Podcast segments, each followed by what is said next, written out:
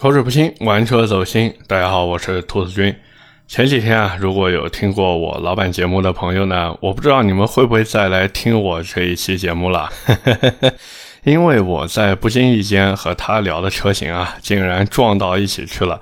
他在节目里面聊了2022款的雅阁，正好呢，前几天我也是去了一趟广本的 4S 店。本来啊，我是想着为了停车场那个节目，然后去和销售聊一聊印地瓜的，结果印地瓜到现在也没有一个确切的消息嘛，所以也是趁那个机会和销售聊了一下新来的2022款雅阁。说实话啊，就现在这个雅阁对于广本而言，真的是 C 位选手。这也是为什么我去的那个 4S 店，直接就把这台车放在了展厅的正中央。只要你一进大门，你就能看到这台车。至于什么飞度啊、风范啊、凌派啊、缤智啊、奥德赛和冠道，哪凉快哪待着去吧。其实选择关注这款雅阁的朋友，我觉得真的非常非常的多。就像我身边就有不少的人啊，他都在等这台车。其中最夸张的一个人，直接从去年的年底等到了现在。那会儿他准备买一台雅阁回家嘛，也是算奖励一下自己这么多年的努力和奋斗。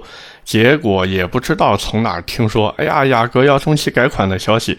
反正我是没给他说过这回事儿。于是他就愣等到前几天去 4S 店下了一个订单。买了一台二十万两千八的幻夜尊贵版，按目前情况来看呢，基本上等车一个月起步。说实话，其实我听到他去买这个幻夜尊贵版的时候，我还是蛮开心的，因为他买的这个版本也是我自己看下来感觉性价比最高的版本。相比于现在十九万两千八的豪华版，这个版本多出来的东西啊，我觉得真的能值回这一万块钱。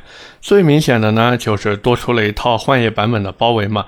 虽然这个名字取得还挺好听的，实际上呢，就是给你换了一套黑色的中网，然后大灯做了一个熏黑，后视镜呢也给你弄成了黑色，全台的规格呀从二二五五零十七变成了二三五四五十八，轮毂的造型呢也变了一下，外加一根小小的黑色尾翼。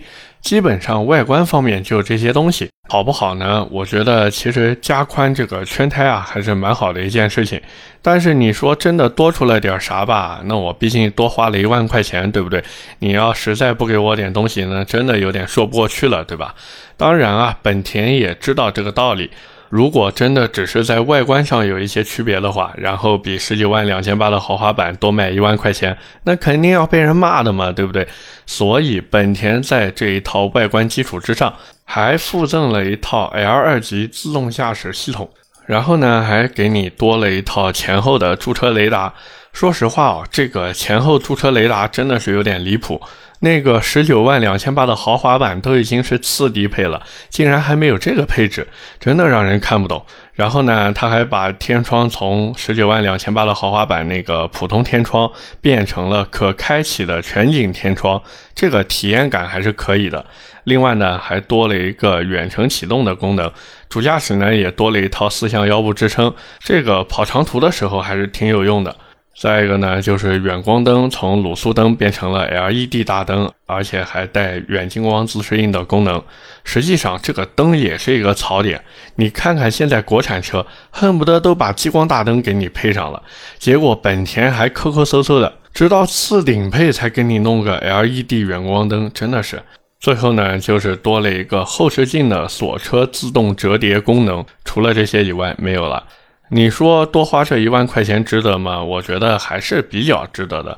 至少你相比于十九万两千八的豪华版而言，这个版本好歹把你该有的配置都给配上了。但是我还是忍不住想吐槽一下，就是我怎么想都没想明白，那个十九万两千八的版本它到底豪华在了哪里呢？要配置没有配置，要功能没有功能，连前后的驻车雷达都不给你。本田是怎么好意思叫这个配置是豪华版的？我真的想不通。那么言归正传啊，现在这个二零二二款的车子，除了比老款多出了幻夜版车型以外呢，就我去四 S 店看车看下来的结果，我觉得真的和老款没有太大的区别。除非你是一个特别特别注意细节的人，否则你真的感觉不出这台车到底有没有改款。为此呢，我还特地和销售求证了一下。基本上相比于过去的雅阁而言，就是多了一套 Honda Sensing 系统和一套 Honda Connect。经常关注本田车型的朋友应该都明白，这也不是什么新鲜的东西了嘛。只要是本田发售的新车，现在都有这些东西。当然啊，伴随着这个功能系统的更新，也算是给新款车主带来了一些福利，比如那套车机。它从原来的老款八寸屏幕变成了现在新款十点二五寸屏幕，但是注意这个但是啊，以前老款我如果没有记错的话是可以用 CarPlay 的，这个新款车型在更换车机以后，竟然取消了 CarPlay，变成了 CarLife。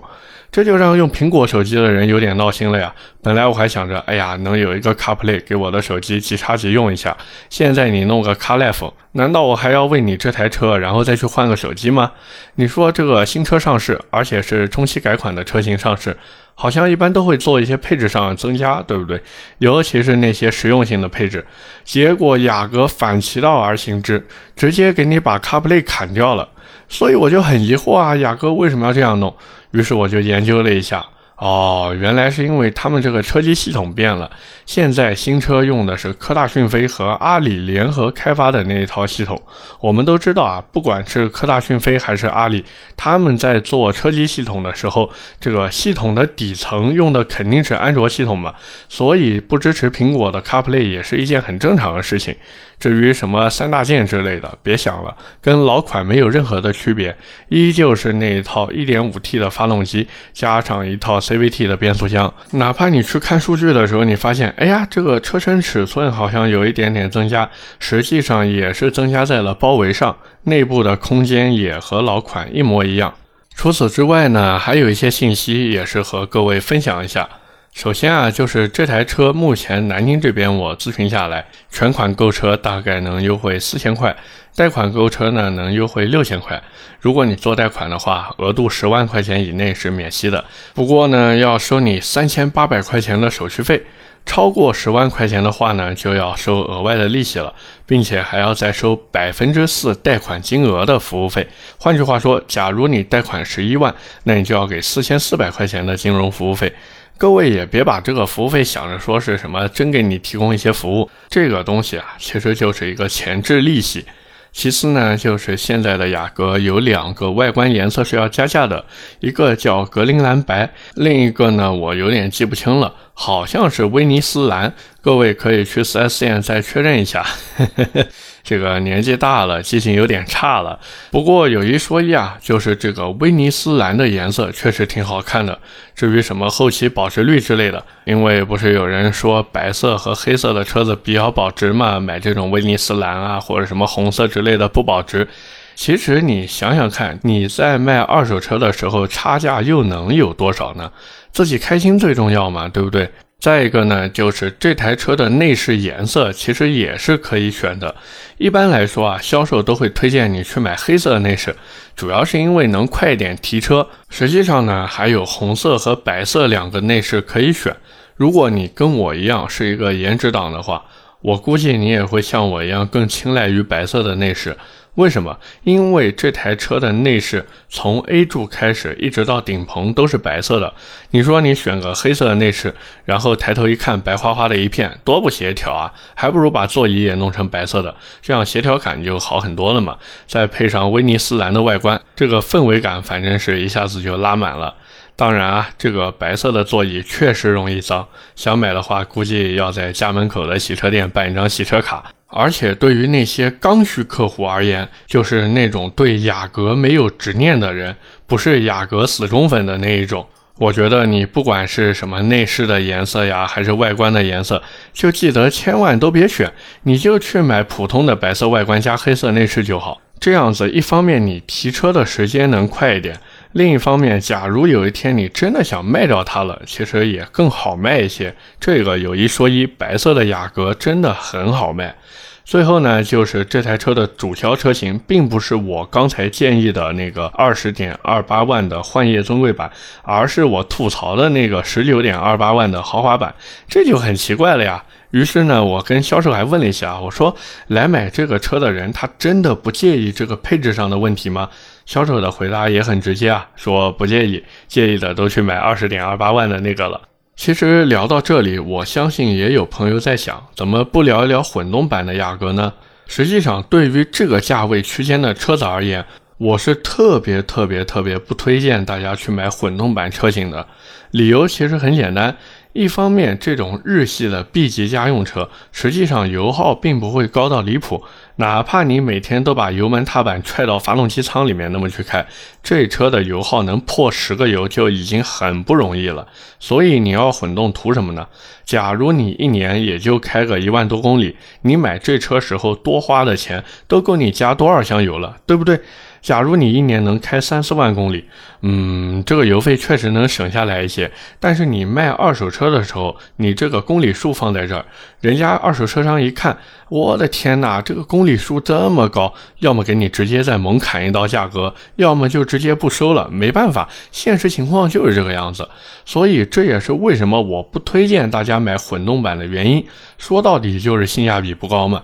各位想想看，自己去买一台雅阁，或者哪怕我们不只说雅阁，我们把凯美瑞这些车子也都算上，就是买一台这种非豪华品牌的合资 B 级车，到底图的是什么？图的不就是一个经济适用、保值率高嘛？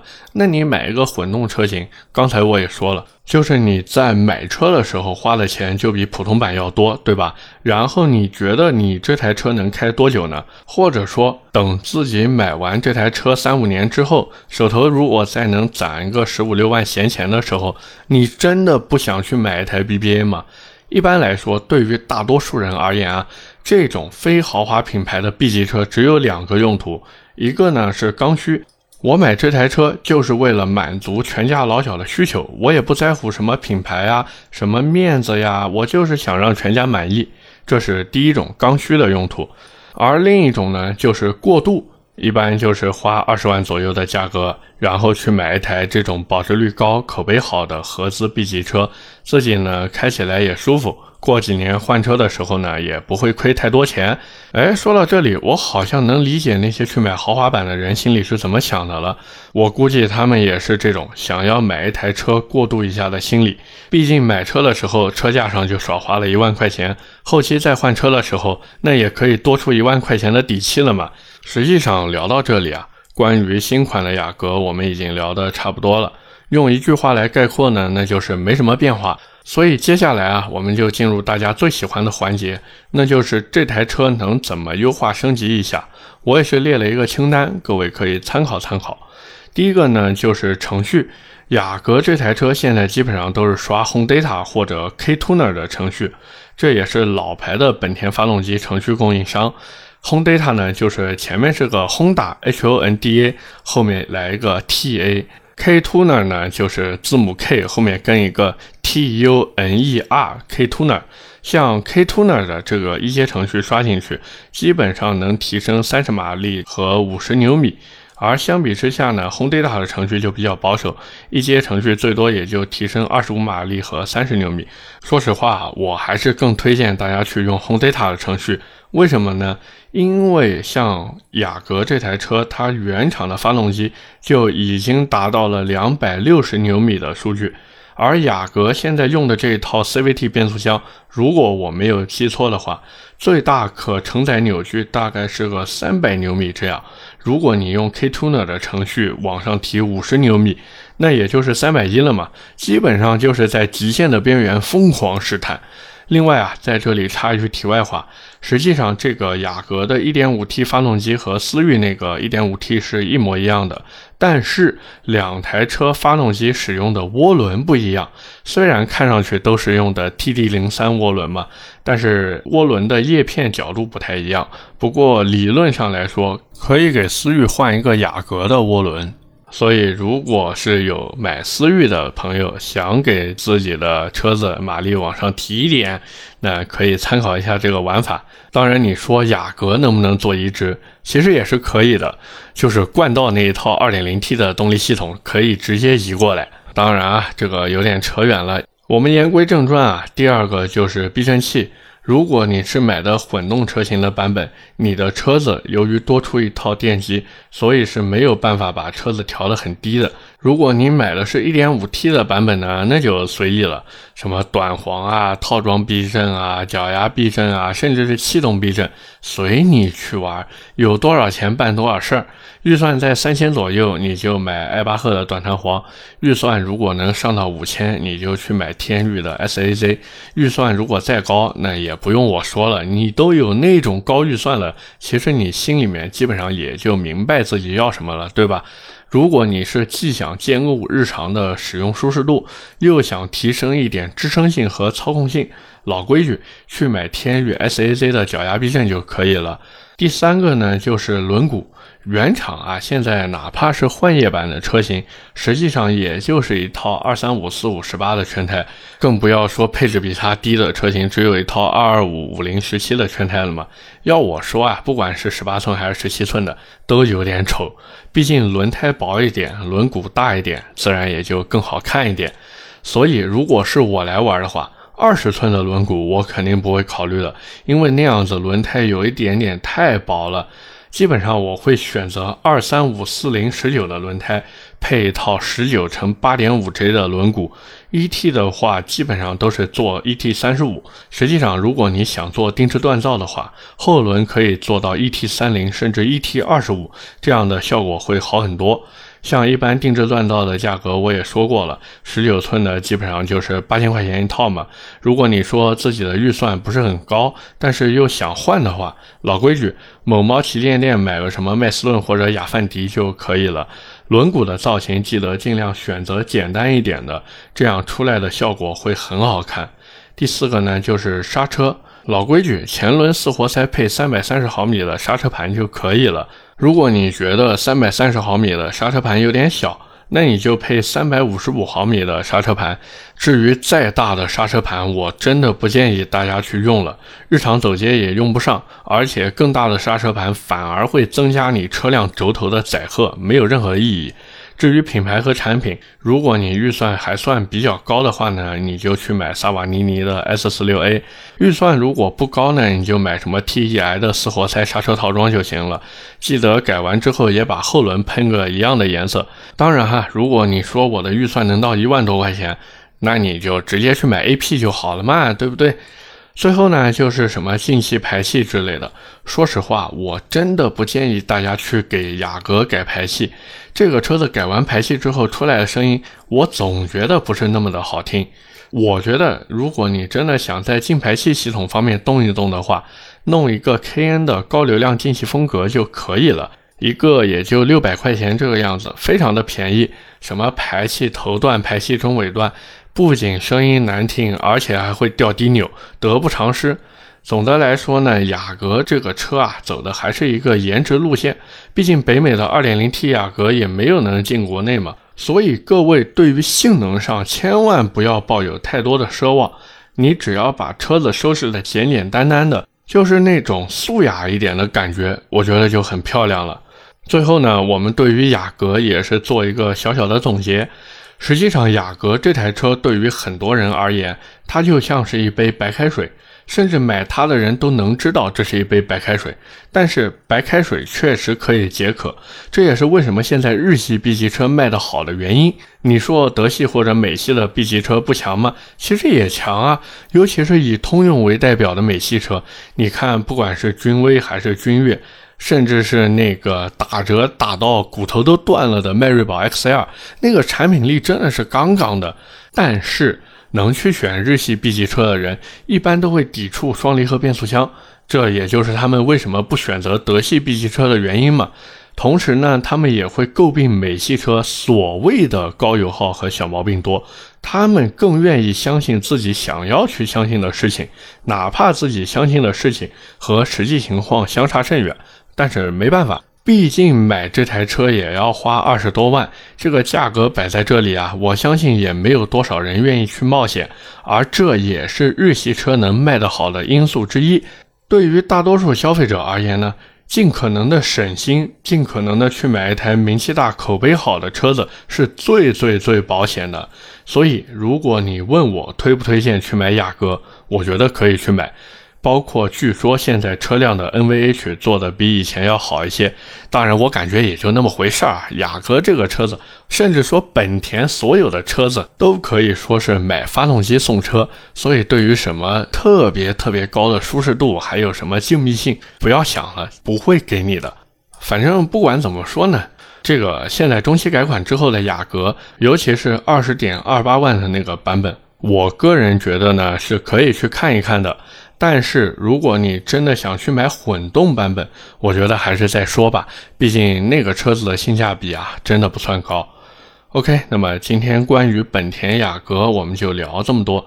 由于上一期节目录制的时候正好碰上我过生日，所以那一期的音频我就没有抽留言，等于说今天我们要念两期的留言，一共六条。首先呢是叉 C 六零那一期，也就是二零二一年第三十四期的留言。第一条留言来自风继续吹起。他说：“我去沃尔沃看车，还没到门口，安保人员都出门给我撑伞遮阳，服务一流。说实话，现在沃尔沃的服务真的比以前好太多了。但是对于沃尔沃来说呢，如果光是把服务做好，其实只是能提升客户在买车时候的一个购车体验。像海底捞那种，他做餐饮的，他并不是说只是因为服务好，然后大家去吃。”关键是它的食材，它的一些七七八八的东西都很透明，所以为什么当网上有人爆出海底捞出现一些什么食品安全问题的时候，很多网友都很震惊啊？就像我一样，我就觉得海底捞其实我去吃就是吃一个放心。像我这种肠胃比较敏感的人，我不管吃哪一家的火锅，我回到家以后必定要去厕所坐上半个小时。但是只要我吃海底捞就没有这个问题，所以对于沃尔沃来说也是一样的道理，服务只是提升体验的一个环节，但是对于他们来说，把产品再往更高一级去做好才是重中之重。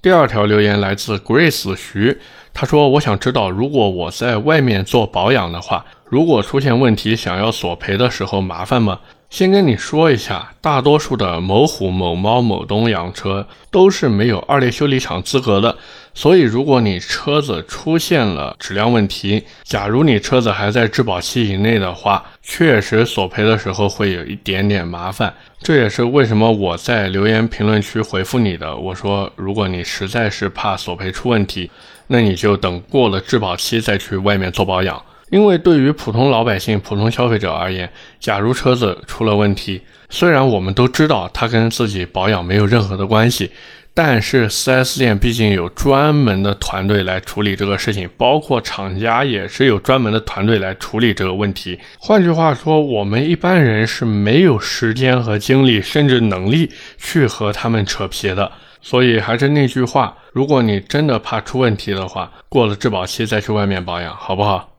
第三条留言来自田磊五 F，因为我在上一期结尾的时候，我聊了一下关于福克斯的事情嘛。他说听到我说给福克斯配上锐际的动力总成，真是说到他的心缝里去了。他说他家里现在一辆车有点不太够用，虽然口袋里面钱不够。但是对福克斯还是心心念念的，对三缸机倒也不排斥。不过二点零 T 四缸如果真的有的话，简直是诱惑里的诱惑。希望条件允许之后能增加一辆钢炮车型，也算是中年人最后的倔强了吧。其实对于不管是中年人还是年轻人而言，只要心态不老，那开什么车都不显老。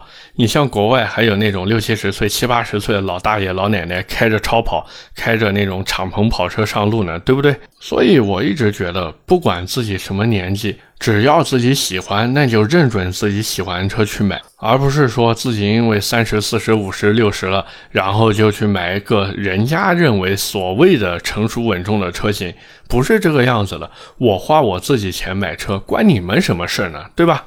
所以也是在这里祝愿你呢，早日买到自己喜欢的钢炮，好不好？那么聊完三十四期的留言，我们再来聊一下三十五期，也就是上一期的留言。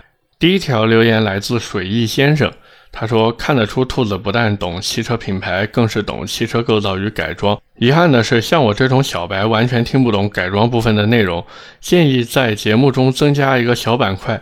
定期用几分钟介绍一个汽车部件，它的作用、位置、品牌、保养等知识，像轮胎等大件可以作为一期来讲。实际上，这个我之前也想过，就是到底要不要按你说的这个方法来做。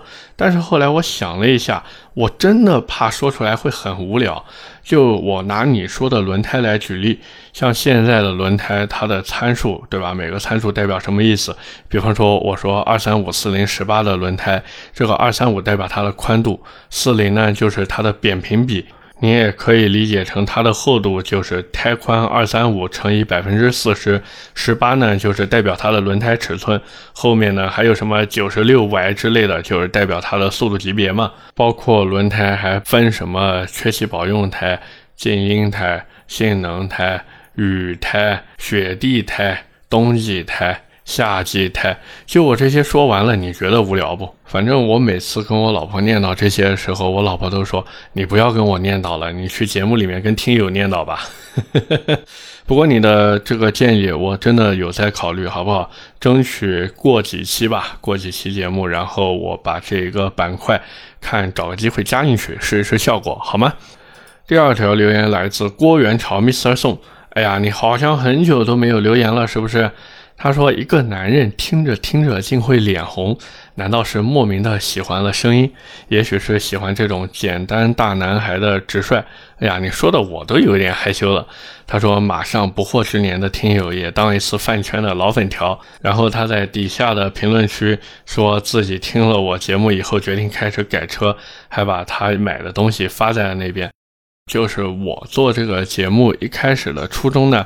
其实就是和大家分享一下我的理解，还有一些我的想法。我是真的没有想到，因为实际上并不是只有你一个人说受了我节目的影响，然后去改车了。我是真的没想到影响会有这么大，就是能够切切实实的在生活中让大家去动手改自己的车子，这是我真的没有想到的。但是说实话，我自己还是挺开心的，就是自己的一些思维啊，尤其是在汽车上面的一些思维，能影响到大家，或者说我的一些知识储备能够帮到大家，我是真的很开心的，也是感谢大家对我的支持和认可，真的谢谢你们。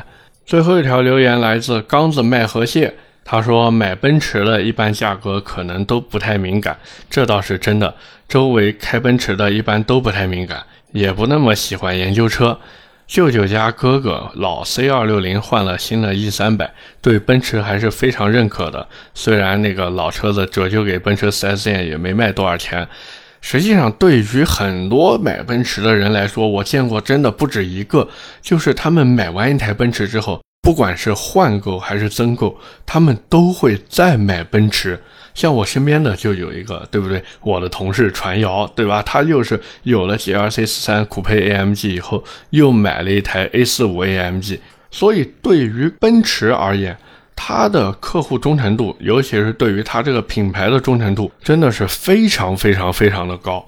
要我说为什么呢？就是因为奔驰从便宜的到好的车子，真的一应俱全。你可能二十郎当岁的时候没什么钱，然后去买了一台奔驰的 A 二百 L，然后等自己，比方说到三十岁左右了，手里面有点钱了，那你肯定会说把 A 换成 C 嘛。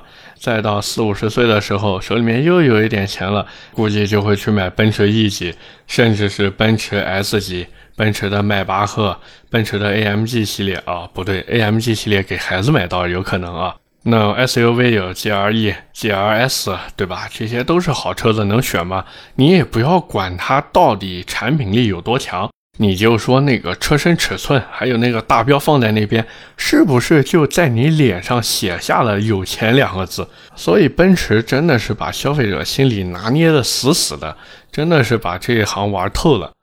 OK，那么我们今天的节目呢就到这里，也是感谢各位的收听和陪伴。我节目会在每周二和每周四的凌晨更新。如果你觉得我聊的还行呢，请记得点击一下订阅专辑，点赞、评论、转发是对我最大的支持。我们下一期的节目接着聊，拜拜。